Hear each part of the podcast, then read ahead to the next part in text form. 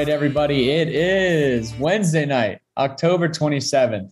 We're creeping up. It's getting spooky around these parts. Uh, we got Sons of Saturday, Virginia Tech previewing our game against the Georgia Tech Yellow Tech Georgia Tech Yellow Jackets this evening and this Saturday.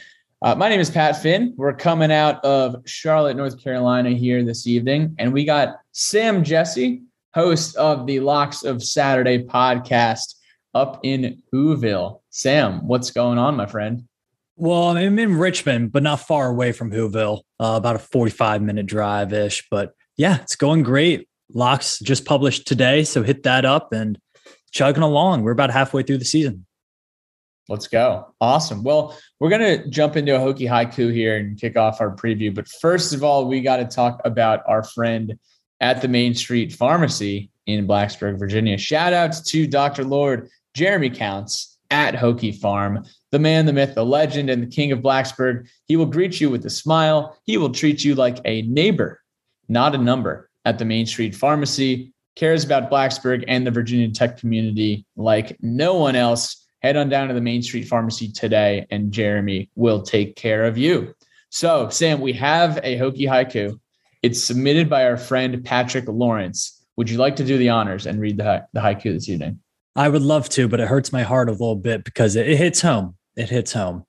I look at my phone. Hokie Twitter is brutal. My, how times have changed. That is very true. How times have changed.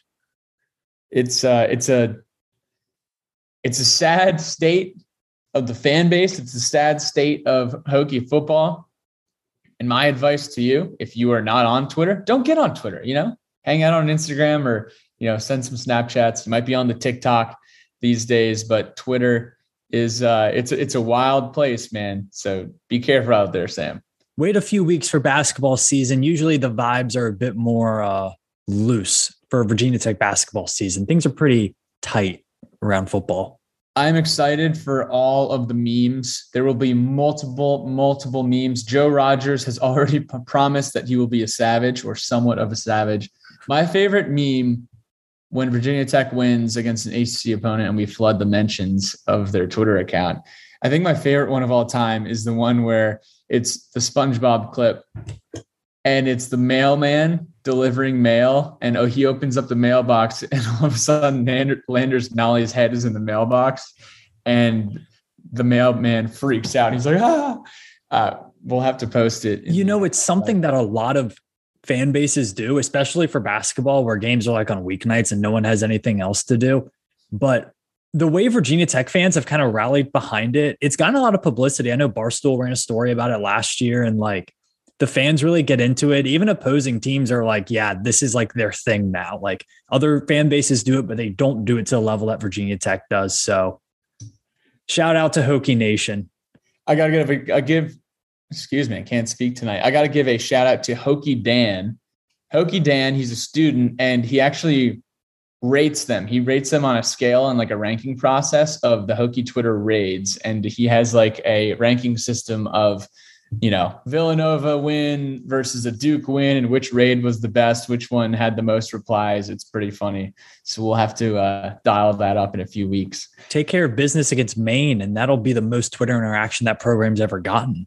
yeah, we got social media manager will love it. Maine on November 9th. Get your popcorn ready. Get your popcorn ready for Hokie history. We got Hokie history. We got some storylines.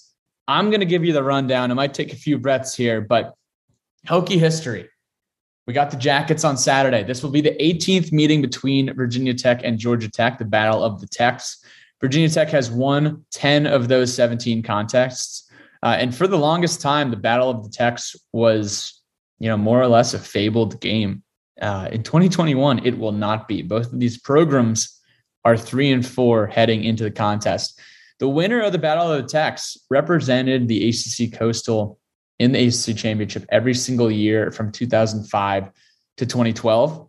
Uh, we did not play Georgia Tech last year, which was kind of a interesting wrinkle in the COVID 10 plus one schedule of 2020.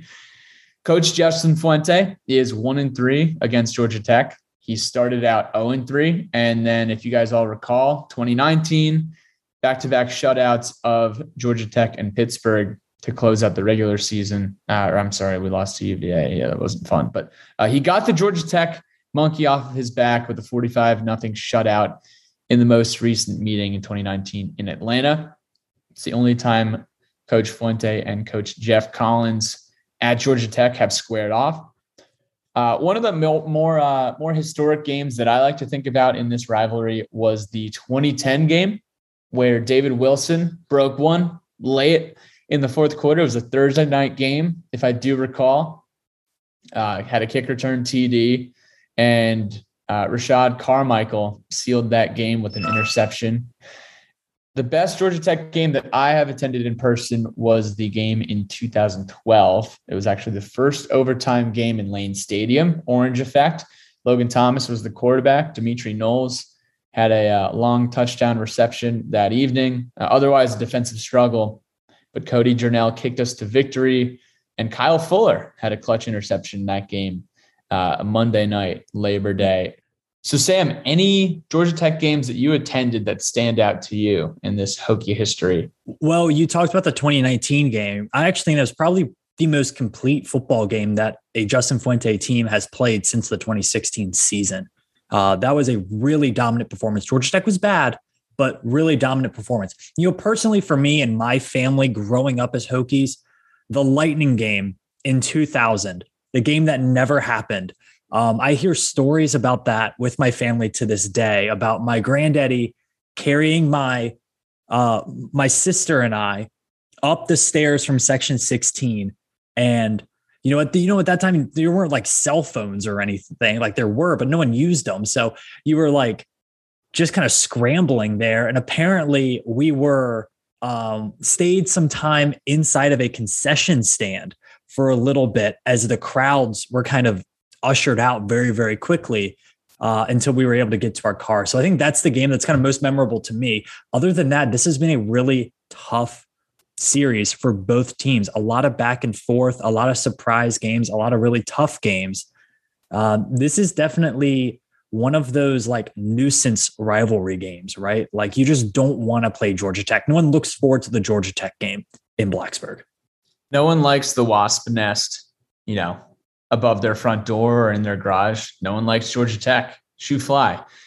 Um, so some storylines here before we break down the Georgia Tech Yellow Jackets. Homecoming at Georgia Tech. Georgia Tech actually boasts a very impressive homecoming record. They're like 57 and 18 on homecoming games, but they haven't won in the last three years. Geoff Collins enters his third season here at the helm as head coach. He coached at Temple in 27 and 2018 uh, before spending uh, most of the last decade at Mississippi State and University of Florida as their defensive coordinator. He is originally from Georgia. He played at Western Carolina, and he's really building a culture here at Georgia Tech. Uh, Georgia Tech put together a 24th ranked recruiting class in 2020 and a top 20 class in 2021. Uh, these are both from what uh, rivals.com has brought from a recruiting aspect uh, and also after accounting for transfers but yeah, good recruiting either way yeah either way you know the big stat that um, stood out to me was that georgia tech has added 18 four or five star recruits and 13 of the 45 highest ranked recruits in their program history according to 24-7 sports since Geoff collins has gotten here you know uh, just over two years ago, about you know 20 months ago, January 2019. Um, so that's pretty impressive. They've really started to build a brand around VA, uh, repping Atlanta. You know, Thomas Gary, if you guys remember him, he was on our recruiting staff at Virginia Tech for a handful of years before moving over to Georgia Tech a few years ago. Um, you know, you can see on social media they rep Atlanta. They are trying to build that brand for Georgia kids to stay home, for Atlanta-based talent to stay in the uh, the confines of Atlanta and of Georgia Tech. Geoff Collins is three and seven in home ACC games uh, over the last couple of years. Georgia Tech is coming off of a 48 to 40 loss at UVA last week. Um, Sam was actually at that game, and we'll talk about that a little bit more. but uh, they mounted a comeback at the end of the game there. Virginia Tech comes into this game as the least penalized team in the NCAA. Um, we are only getting penalized uh, for 29 yards per game, and we we have both the least amount of penalties and the least amount of penalty yards per game. Trey Turner comes into this game with 121 career catches. He's one catch away from tying Josh Morgan and five catches away from tying Ernest Wilford um, for, I believe, seventh and eighth on the all time list. Trey, as of last week, has 2,032 receiving yards and needs 21 more receiving yards to pass Ernest Wilford for seventh on the list of receiving yards in Hokie history. This game here on Saturday is our first ACC road game since we played Louisville on Halloween last year. So it's kind of wild to think that it has been 364 days since the last time we went on the road in the ACC. Hopefully, the result is similar to that Louisville game. Georgia Tech has alternated wins and losses in all seven of their games. Um, they are one of three teams in the FBS that has not won or lost consecutive games this year. So they're really just going back and forth between winning and losing every other week. Uh, that's a lot different than what we've been dealing with, losing three in a row. The Georgia Tech roster features a ton of youngsters. These were some weird stats. Um, only 13 guys on the Georgia Tech roster are seniors, but 18 guys on the roster have college degrees at this point. But eligibility wise, Georgia Tech has 74 freshmen on this 123 person roster. I don't know how that's even possible. I know the COVID year definitely contributes to that. I know redshirting definitely contributes to that. Hashtag always be redshirting. Shout out Chris Coleman. But how the heck do you have 74 freshmen on your roster? I know that includes, you know, scout team and whatnot. That's kind of wild. Lastly, there are 12 members of this Virginia Tech team who are from the Peach State, who hail from Georgia. Malachi Thomas, Taj Gary, Marco Lee, so our running backs. Lecitus Smith, Cole Nelson, Christian Moss, John Parker Romo, Knox Kadum, Tay Daly, Jalen Griffin, and Deshaun Elder are all hailing from the Peach State. And quick uh, thing about Jalen Griffin, he will be playing his two brothers again this year. Uh, his brothers Tyrone and Jaquan both play for Georgia Tech. So wear your Gryffindor hats and scarves. The Griffins are back in town. All right. So we're going to start things off here with the Georgia Tech offense. Sam, what do you got for me uh, from the A down in the ATL? Well, the one thing you talked about was how much better Georgia Tech has been recruiting lately. And that definitely shows up on the offensive side of the ball, not so much on defense. We'll get to that later. But I'll tell you what, on the offensive side of the football, they have athletes and they have guys who are good with the ball in their hands and they're good in space. Running back, they kind of just have a three headed monster. They're going to run with multitude of guys and they're going to be really good at it. And yes, Jeff Sims is a running quarterback. He's a run first quarterback and he will hurt you. He has been really good running the football this year. However, throwing the football, it's not his forte. Uh, he doesn't seem super confident. Uh, he doesn't have a great offensive line. It's just not an offensive system that's built around a pocket passer. According to PFF, he has five turnover worthy plays in four ACC games. That doesn't sound like a lot, but keep in mind, Braxton Burmeister has four turnover worthy plays all season in seven games. So, just kind of for comparison of the two quarterbacks, Sims a little bit more turnover prone than Braxton Burmeister is. Uh, and, you know, we talked about running quarterbacks, Pat. It's been a thing. Talk about Hokie history. Running quarterbacks have killed Virginia Tech in the past. And this is one that could kill him again. Mean, he's really shifty. He'll run a lot of designed runs on the read option. He'll also scramble. But again, it's kind of that just combination of really good running backs and a good running quarterback that I think is going to give Virginia Tech some issues. And, and, those running backs, they don't just do it in the running game, they do it in the passing game. They will run a lot of screens to their running backs. A lot. They killed UVA with it. They killed UNC with it. And they're going to look to kill Virginia Tech with it. That's something that Jay Ham and the boys will have to be ready for. And again, when you're talking about a defensive line that's been a little on the slow side the last few games, Uh, that's not good when you're having to kind of catch up to a screenplay. And I just kind of rounding it out with the offensive line, they're very average. Um, they're not horrendous. They can run the ball a little bit. In pass pro, they're pretty bad.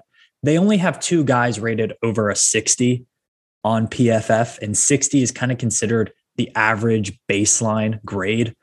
So, you know, Virginia Tech can win this game up front. At least Virginia Tech's defensive line can beat Georgia Tech's offensive line. I don't think Georgia Tech has a ton in terms of skill position guys at the wide receiver spot. They have some good players, but nothing to, you know, nothing that you would really worry about. We'll see if Jermaine Waller can play. I think if he can play, Virginia Tech's going to feel a little bit more comfortable in pass uh, in pass defense. But I I don't see the Georgia Tech offense throwing for 300 yards against the Virginia Tech defense. If, if the Georgia Tech offense is going to hurt you, it's going to be explosive plays in the running game. Yeah, which Virginia Tech defense is going to show it's up? Horrific again. Because yeah. we know, because now we know that uh that they're not always going to come get off the bus, you know, for the entire four quarters. Um, Jeff Sims, 48 rushes, 320 yards for an average of 6.7 yards per carry. He's got four touchdowns on the ground. He's got a long of 50. Tore up Carolina on the ground early on in the season. Um, as far as in the passing game goes, Sims, he's a big guy, 6'3, 210, 77 of 124. He's actually only played in five games, by the way. Um, so he has nine touchdowns in five games, five interceptions, as Sam said, uh, for 1,091 yards. Had a really good game last week at Virginia. Uh, was 27 of 44 for 300 yards and three touchdowns with one interception. But what we know about this Virginia defense, they are not the Virginia Tech defense, as bad as we were last week. No, Virginia's defense is a a shame to the sport. They are horrendous. But I'll tell you, a lot of those yardage and completions, they came towards the very end of the game, which was wild if you didn't watch it. Georgia Tech recovered two late onside kicks and just UVA was in a prevent defense. And really the whole game, he's better passing against a zone defense where he doesn't really have to fit into tight windows.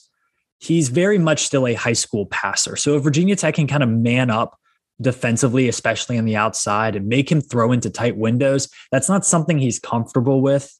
So I think Georgia Tech will struggle to be two dimensional offensively against Virginia Tech. Will they have to be two dimensional? I think is a totally different question. As far as um, know, Sims, if you guys watched the highlights from that UVA game, you know Sims is talented, but also just from what I saw against Carolina earlier in the year, Jeff Sims is a guy who can completely take over the game. Mm-hmm. Um, you know, he was the ACC Rookie of the Week actually three times last year in 2020.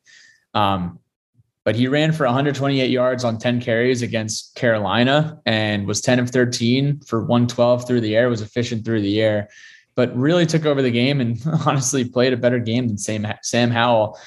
Um, Georgia Tech Georgia Tech's defense sacked Sam Howell eight times. So that definitely had a, uh, a contributing factor on the other side of the ball. But uh, as far as wide receivers for Georgia Tech, just some names to look out for. They do have four wide receivers on their team who have over 200 yards receiving on the year. Malachi Carter is their leading receiver. Uh, he averages 15.6 yards per catch. And then Kyric McGowan is really a guy to watch out for, kind of a, uh, a threat in the red zone. He has six touchdowns for uh, Georgia Tech. J- Jahmyr Gibbs uh, is another talented um, receiver who will catch balls in the backfield as a running back because he's he's their starting running back. He has 21 receptions, 320 yards, kind of like what we want Raheem Blackshear to be. Exactly same type of player. Yeah. yeah. Mirror image of Raheem Blackshear. Exactly. Like Gibbs, you'll see Gibbs in the special team uh, you know, wrinkled in the special teams, which we'll talk about later. But um, yeah, McGowan's got six receiving touchdowns on the year. He's definitely going to be the biggest threat in the red zone. So Georgia Tech's offense, and if this sounds dumb, Pat, tell me I sound dumb. and this is really led by Jeff Sims. It's kind of the whole offense. They're the type of offense that will look really, really good if the defense isn't on their game. Like they're not going to give it to the defense. If the defense isn't playing at 100% and they're not locked in, these guys can run all over you. They have the athletes. But if the defense is locked in, they seem to really struggle to beat guys like mano Imano. Like they're not going to, you're not going to play your best and get their best. Like that's not what they've shown so far in the last two years with these kind of young players. So if Virginia Tech comes out defensively and plays you know, we'll talk about this in keys to the game, but if they play even a mediocre game compared to what we've seen this season, I think they'll be okay. Let's hope for that. So let's move on over to the uh, the Georgia Tech defense. Talk to us about last week, as far as from what you saw with your own eyes. Brennan Armstrong looked like he was playing NCAA 14 against them. I mean, they are not good. They're bad. Guys were running wide open for UVA. They were missing tackles. There wasn't a whole lot of pressure on Brennan Armstrong. He had a lot of room to run and scramble. They didn't look good defending him scrambling. And Burmeister's a better athlete than Brennan Armstrong. So that could be a key to the Virginia Tech offense is just scrambling. Um, gosh, I, I mean, they just, they're not good. I went over this in the locks of Saturday. I gave some more of the advanced analytics, but they basically don't rank in the top 100 in any advanced defensive category that I can find. they're they're horrendously bad. Um, if Virginia Tech can't score 30 plus against this defense, um, I will be. It will be. I'll tell you this: if Virginia Tech can't score more points. Like this is they're basically playing Middle Tennessee State's defense. Statistics wise, like they are. They are. And all of these guys are like 18 and 19 years old. They they do have the youngsters. We did talk about the youngsters. 97th overall in total defense is what I saw um, on one one account. They're surrendering 418 yards a game. Brandon Armstrong, yeah, the NCAA 14. I mean, these are some NCAA 14 stats right here. 29 of 43, 396 yards through the air, four touchdowns. And then he ran for another two scores and 99 yards on the ground on 12 carries. And this is taking into account that Georgia Tech had uh, two onside kick recoveries in the fourth quarter. So Brennan Armstrong very well could have gone for, you know, 550, 600 yards by himself last week, which is uh, just absurd. That's that's an impressive offense, though. Like we'll we'll give it to UVA. They are an impressive offensive football team. Yeah, I think they have a, a top five offense right now, which is kind of wild to think about. And hats off to them for developing Brennan Armstrong to be able to throw for you know 350 plus yards a game. I mean, they've really done a good job over there.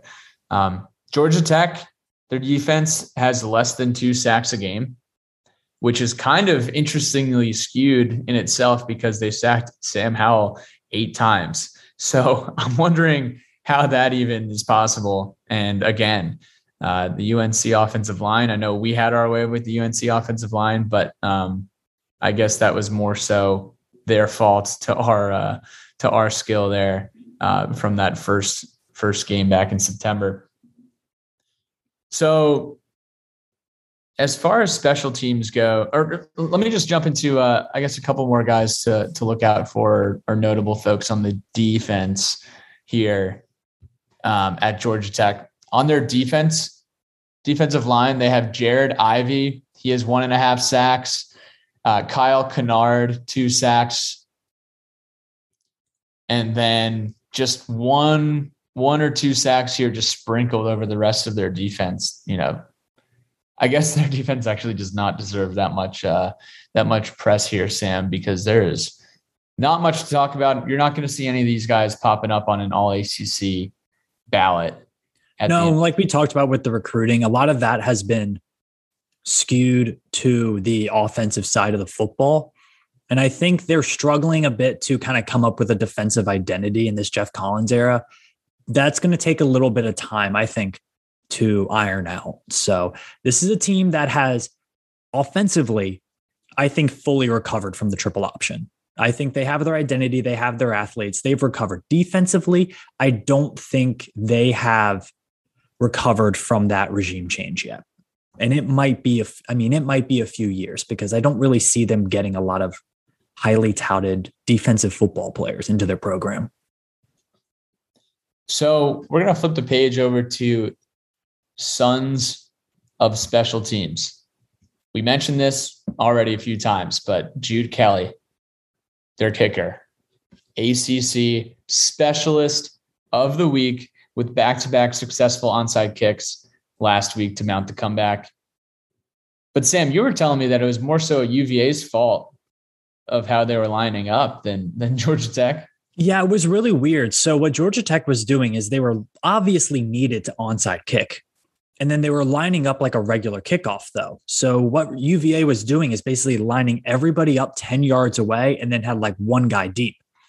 And then Georgia Tech would take the left side of their kickoff coverage unit and motion half of those guys to the right hand side. And UVA just stood there. Now, right after Georgia Tech did that the first time, Bronco Mendenhall took a timeout. So he takes a timeout. Teams come back on. Georgia Tech does the same thing. UVA doesn't move. Georgia Tech pooches that ball down downfield, kind of downs it. They go and do the same thing after their next score. Onside kick it. UVA doesn't motion. They don't get into a onside kick cover uh, receiving unit. And Georgia Tech is able to recover on the sidelines. Georgia Tech goes down and scores. Georgia Tech does the same thing again and UVA doesn't do a thing and they get it's literally was deja vu. I have never seen anything like that. Um, it baffles me. It makes me wonder if Bronco Mendenhall had the over for that game. I, I don't know what was going on, but it, and credit to Georgia Tech because there's a lot of execution that has to go on in that scenario to even just kick the ball that way and be able to stay on side and not touch it till it goes 10 yards. So credit to Georgia Tech, but that was really weird from UVA. I don't think I've ever seen that in high level football. Now, I didn't see this game. I don't know how many UVA fans were even there, but were the UVA fans freaking out and was it kind of funny? Well, the funny thing is that was probably the best crowd UVA has had. And I go to UVA games for work, not for pleasure, but that was the best crowd that UVA has had all year. And they were pretty into it at the start. They're killing them at halftime. So a lot of the students leave. And then UVA was up 21. Everyone's left. So there might be 9,000, 8,000 people in the stands and Georgia Tech just keeps scoring. It was it was incredible. It was a um it would have been an all-time crazy moment in downtown Charlottesville. Everyone checking their phones if Georgia Tech was able to pull that off. if only. If only. All right, so um more more uh special teams notes. They are 96 in net punting this year, 37 yards per punt. Uh, not as good as our guy Peter Moore, who is kicking the snot out of the ball this season. The Georgia Tech starting place kicker is named Brent Cimaglia. I actually grew up with the Cimaglia family in Basking Ridge. Shout out to, to Dave, Liz, Kelly, and Dan. But Brent Cimaglia, I don't know if he's a cousin or not. He's 22 of 23 on extra points. He's 9 of 12 on the year. Perfect on anything up to 39 yards, and that's when it gets when it gets a little shaky. Um, anything over 40, he is 0 of 3.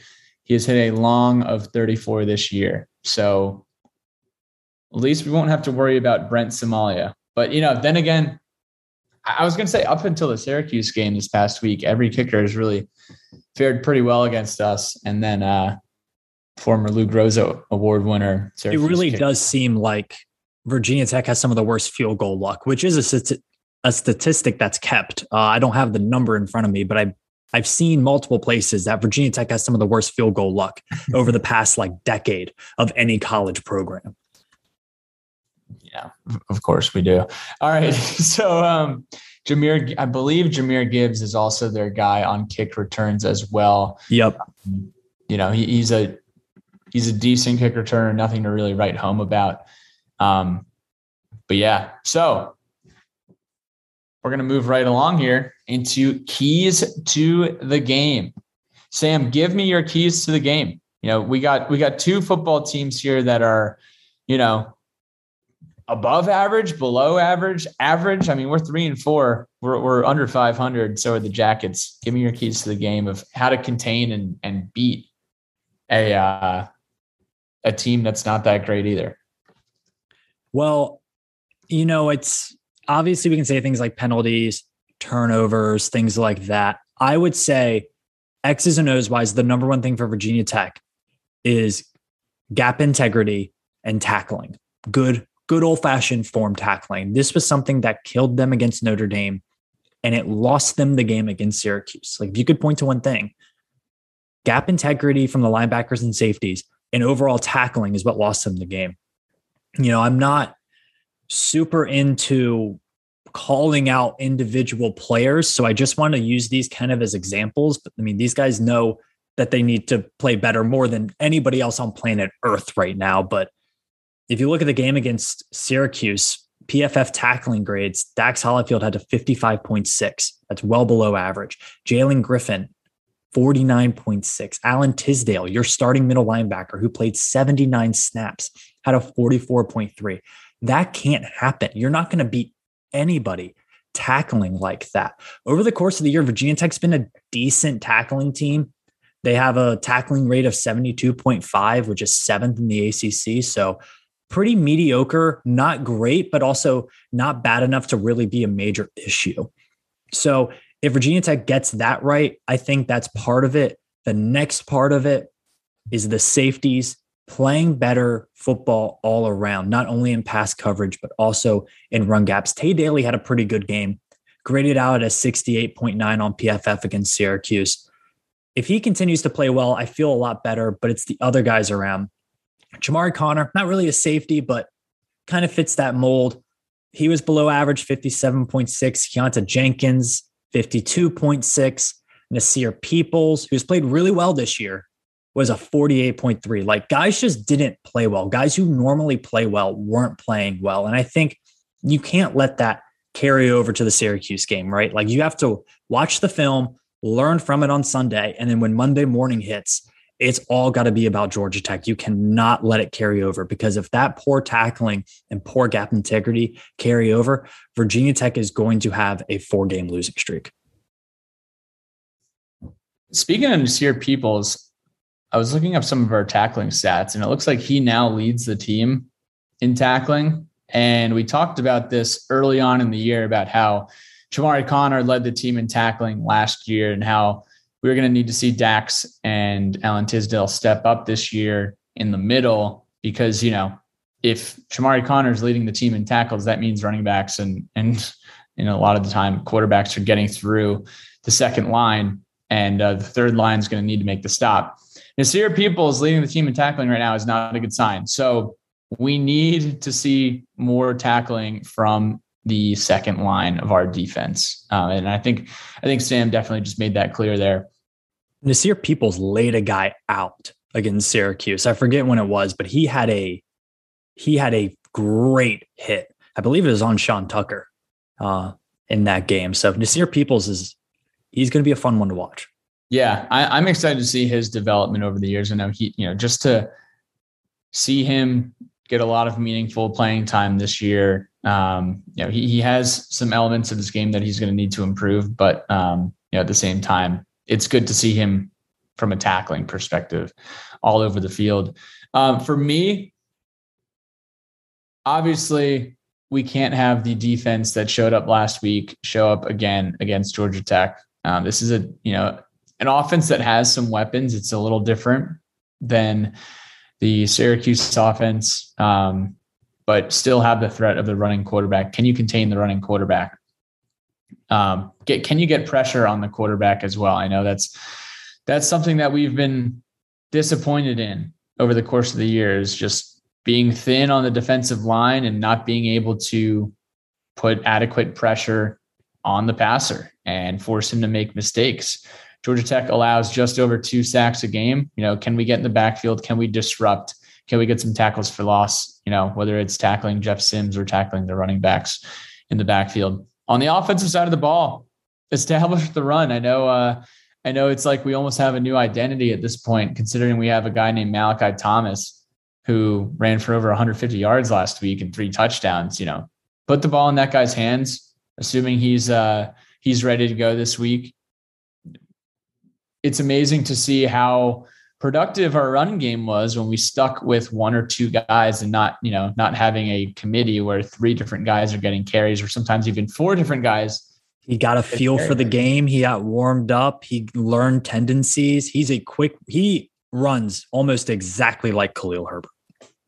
Yeah. Like I, I think, um, I think he had just a tremendous coming out party last week and, you know, seeing consistency there in front of his home crowd because he is from Georgia would be incredible.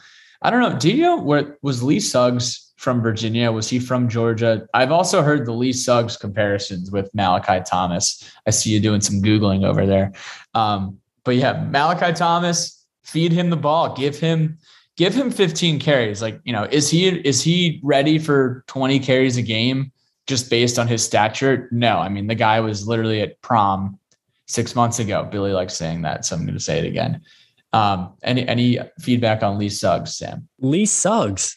I I'm actually I knew this, but I just wanted to double check. Uh, especially considering some claims I made earlier in the podcast that were probably cut out about Demitri Knowles. Sorry, Dimitri. Um, he's a Roanoke guy. Oh, I knew that. William Fleming High School. I knew that Lee Suggs. The fighting colonels of w- William Fleming High School. Lee Suggs. Uh, you know, he does. It's it's he's a very decisive runner.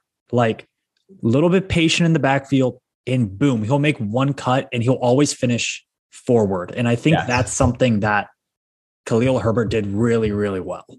Exactly. And kind of something that we've been missing this year. So yeah, get the ball, get the ball to Malachi Thomas. Let's continue that, as they say, feed the hot hand. Uh, Raheem Blackshear also had a terrific game last night or last week. Would love to see more of him, uh, you know, busting out in the run game. He averaged 7.8 yards per carry.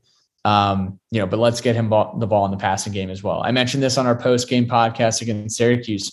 Tré Turner, Tayvion Robinson, and Raheem Blackshear got the ball. It combined three to uh, six times, six times all three of them combined um, in the receiving game. That cannot happen for this team to win ball games. Um, you know, for for as as many weapons we have in the passing game, we need to get the ball in their hands more. You know, a lot of that has to do with the quarterback getting them the ball. So Braxton, you know, need a good game from Braxton. I know he's been banged up all year, um, but he's going to have to contribute for us to to have a good game. But this defense again is not good, so we should be able to move the ball. All right. Letters from the lunch pail. And then we'll finish up with score predictions and Sharky shout outs. Letters from the lunch pail. Grant Watson says over unders. He's back. Sean Tucker rushing yards 140 so we're, we're, reviewing the Syracuse game. Sean Tucker had 100. I was going to say, uh, please tell me you don't have to play him again. Yeah, yeah. Sean Tucker has entered the portal and he's going to show up on Saturday. Under. So, so these over unders were kind of funny because Grant submitted them, and if and if I would have told you that Sean Tucker under would have hit, Virginia Tech points scored over would have hit, and Virginia Tech total yards over would have hit, you would have told me Virginia Tech wins this ball game. Um, but unfortunately, that's not how it goes. But he the TSL guys said it in their review. They were it was like five minutes, and they were just like, if you would have said all of this to us before the Syracuse game, it would have been Tech in a landslide. And it just what a weird game. What a weird game. Like everything just flipped on its head. If it's not one thing, it was the other messing up. But man, what a what a disappointing and weird game that was. I know. I hate. I hate that we. I hate some Grant. Uh, Grant. I love the over unders. I hate that we have to rehash, rehash the game when we do the uh, review of the over unders. Maybe we'll start doing this uh, in our post game pod instead, so we can bury the hatchet. Uh, his bonus question was Will Sean Tucker be pleased with his performance after the game on Twitter? Sean Tucker was pleased with his performance. He even said, finally, an ACC win because it was their first ACC win in 11 games, which is easy guy to root for. Easy guy to root for. He seems very wholesome and uh, seems like a great teammate and stuff like that. So good for him. I did take some pictures of Sean Tucker uh, when he was standing up. They did Unity Week last week, and when they were all huddled on the sideline, you know, embracing arms, I got Sean Tucker was like right in front of us, so took a picture of him, um, and he had a great game.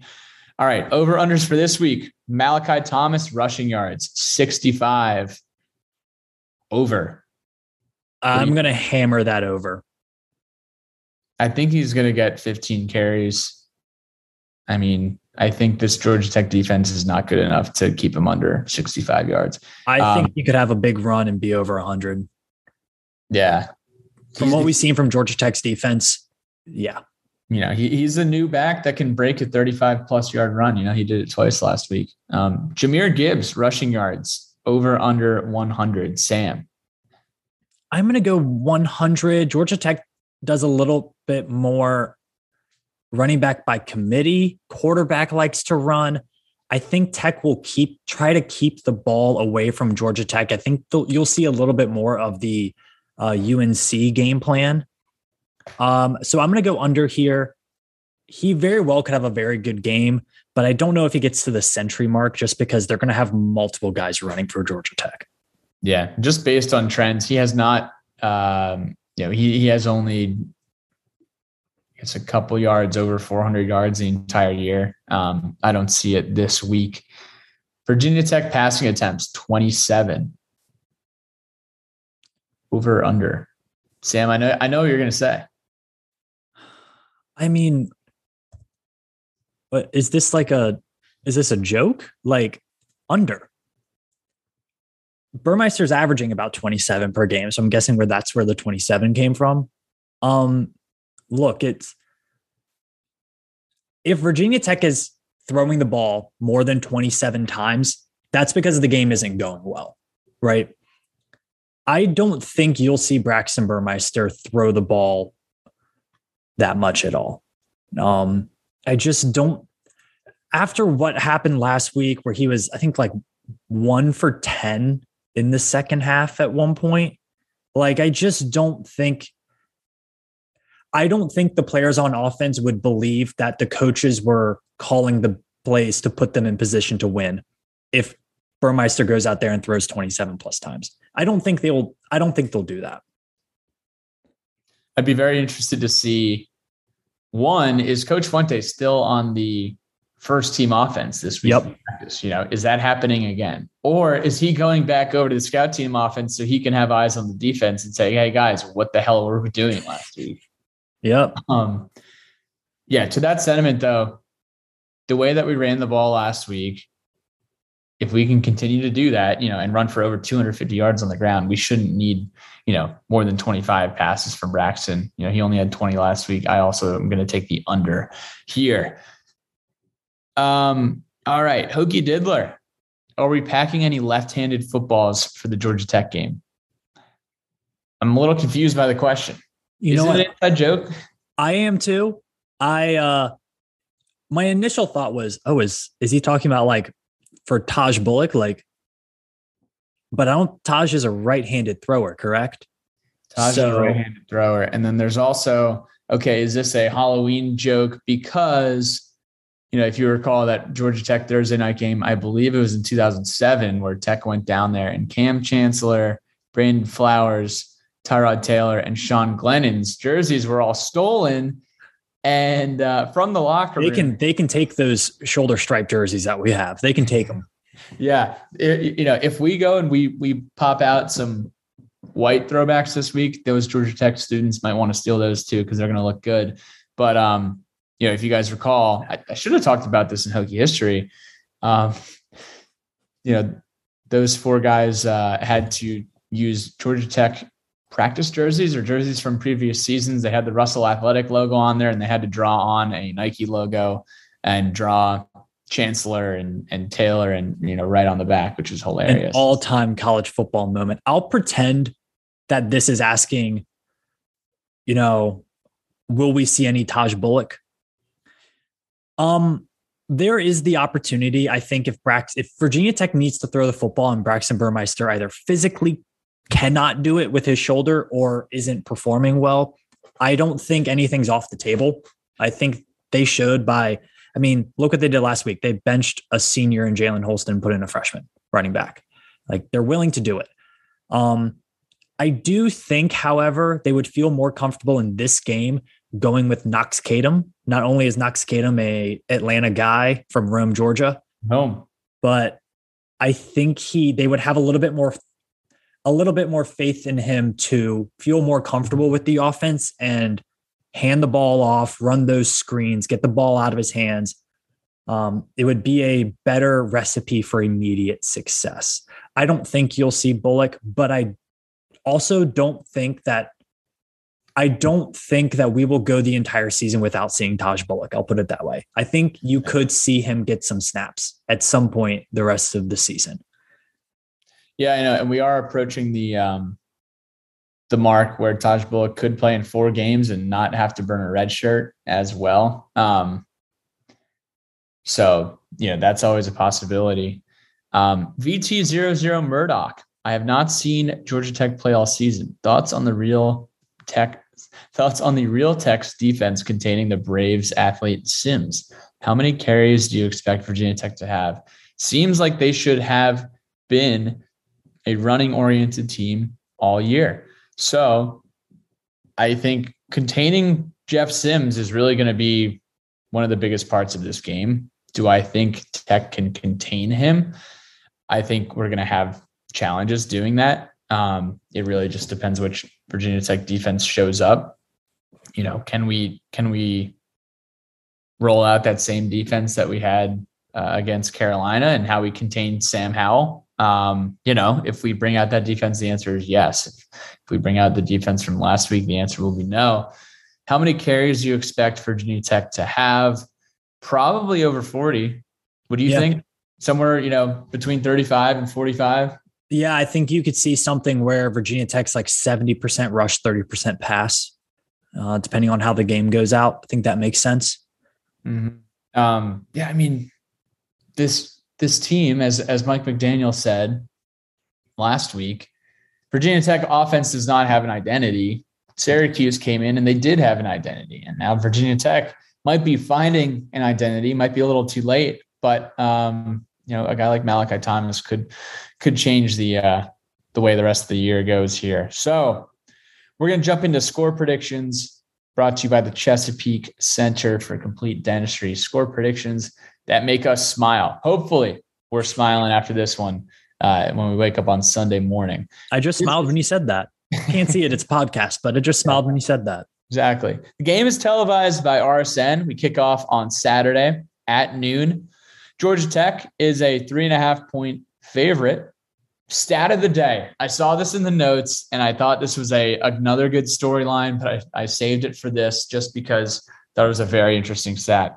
Georgia Tech is six and three against Virginia Tech on Saturdays and one and seven on weeknights. I know most of those games came on Thursday nights, but there were some Monday nights sprinkled in there. You know what? Virginia Tech built a brand for winning on weeknights, and that's because they had a coaching staff that really prepared guys for weeknight games better than other coaching staffs. And they abused the Georgia Tech football program with that year after year. Uh, yeah. I mean, this has been a really close series, and they haven't played a lot of weeknight games as much lately. And I think that's why you see Georgia Tech six and three on weekdays because a lot of those wins have come recently, I believe. But yeah, what a wild, wild stat. I would love Virginia Tech to play more weeknight games. I think it gets them the television exposure that they clearly are not getting because of the you know 17 sports bars across the state of Virginia that'll be televising this game. If you need to go watch the game, go to your local sports bar, support local, they'll have it on. Yeah, RSN. I'm hoping I have it on here in Charlotte on my YouTube TV. Otherwise, I'm going into Uptown and joining the Halloween bar crawl, and hopefully one of the sports bars up there has it. But um, all right, Sam, give me your score prediction for Saturday. Well, on the Locks of Saturday podcast, I was one of two out of the six people that picked Virginia Tech to cover the three and a half point spread. I feel pretty confident that Georgia Tech is not as good as Syracuse. And I also feel pretty confident that it took an abysmal, abysmal performance from the Virginia Tech defense for Virginia Tech to lose close to Syracuse. I will say Virginia Tech wins this one. If I have to pick a score, I'm going to go uh, something like probably like 34 24, something like that. I think this could be a game where you see Virginia Tech get out to a big enough lead to start where they can kind of run the ball and kind of control the second half of the game. Um, that's kind of the ideal scenario. That's a very optimistic view as well. Um, I could very much also see Georgia Tech just running up and down this Virginia Tech defense and Tech losing this game by 14, 17 points. Like that's the possibility. But I'm going to really hope that the Virginia Tech defense does not perform like they did against Syracuse. I'm going to stamp that. Yeah. You know, looking at this game, you have two programs that, you know, are just fighting for some type of relevance in the coastal at this point in the season. But Virginia Tech has a team that has lost three games in a row. They have a coach that is most likely, I mean, you lose a fourth, you lose a fourth game in a row, like you might not have a job on Monday. Um, I think that honestly gets factored into this equation here.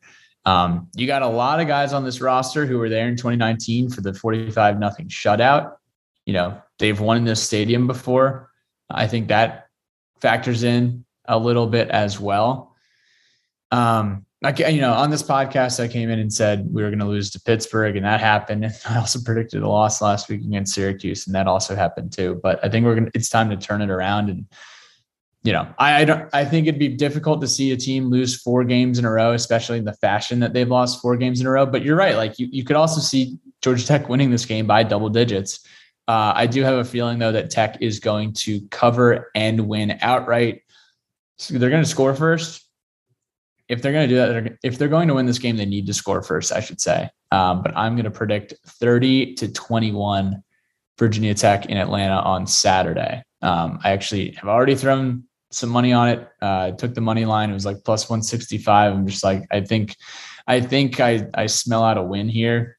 Uh, I mean, betting, betting the numbers, not the team. From that perspective, Virginia Tech's a good bet, I think. Mm-hmm. Uh, I will also say this.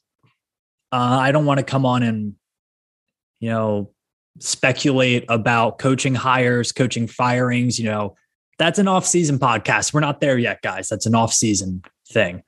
But I will say this. I think if there's a coach on the Virginia Tech staff that is quote unquote coaching for their job, I would say it would be Justin Hamilton. Like Justin Hamilton has something to prove in these next few games. And he has a defense with veterans, he has a defense with really talented guys that need to step up and quite honestly, schematically and preparation wise, he knows he needs to step up. So I think that could be a little bit of that motivating factor that maybe fans don't really see, but kind of internally, you know, like they say in baseball, in the clubhouse, like in that locker room, in those meeting mm-hmm. rooms, people know what's going on. Justin Hamilton knows what's going on. He's a really smart guy. he knows it. And I think he knows that this is a really big opportunity for his defense to get better and look really good towards the end of the season because they have games against teams that they can shut down talent wise. Like they're more talented than Duke and they're more talented than Georgia Tech and they're more talented than Boston College. Yeah, I think that's a great point. Um, and I think I really hope that Jermaine Waller is back this week because he's he's a difference maker. You know, when he's on the field, Virginia Tech plays good football. Um, but yeah, no, good point there, Sam. So we're to wrap up here with Sharky's shout outs. Sam, I will let you kick it off. Anything you got going on, anyone or anything you want to plug, uh, you know, here you go. Shout out to the crew for Locks of Saturday who has putting in an astronomical amount of work every week uh, to get, you know, the research that goes into it, the effort it takes to record a 90 minute podcast late at night um, it's really been phenomenal this year, and we've seen great listenership and great interaction. So hit us up on Twitter. We're at Locks of Saturday. Uh, you can also follow me on Twitter at same of Saturday.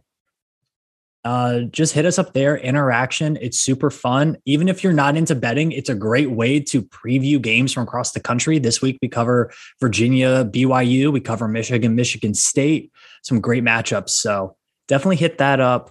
Um, the best part about this, Pat, I, I, know you'll agree with this. The best part is interaction from other Hokies and even you know fans of different schools has been over the past, I guess for me, year and a half has been that's been such a rewarding part of all of this.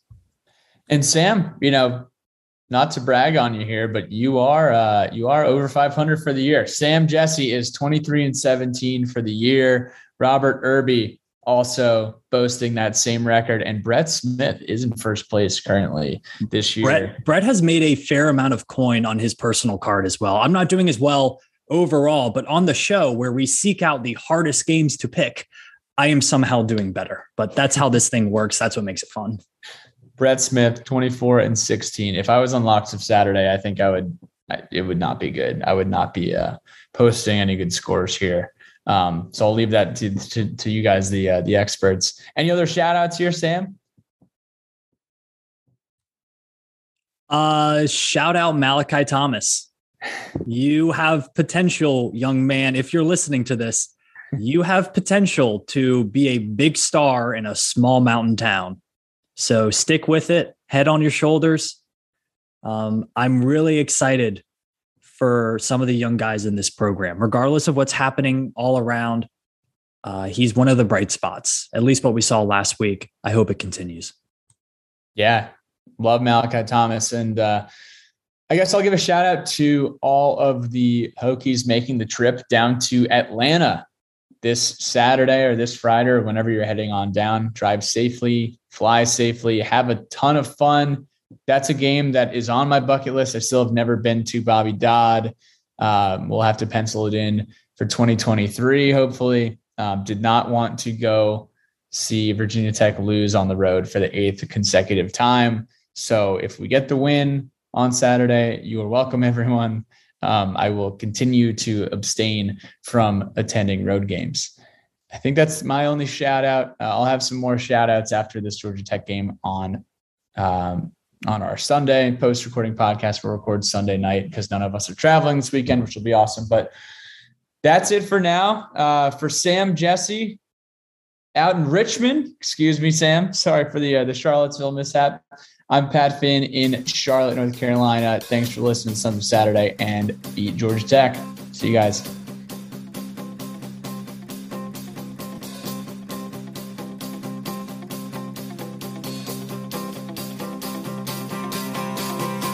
It's time to wander, tripping in the sand. We smoke out windows, drink till we can't stand. But I saw you dance like you want to in my head.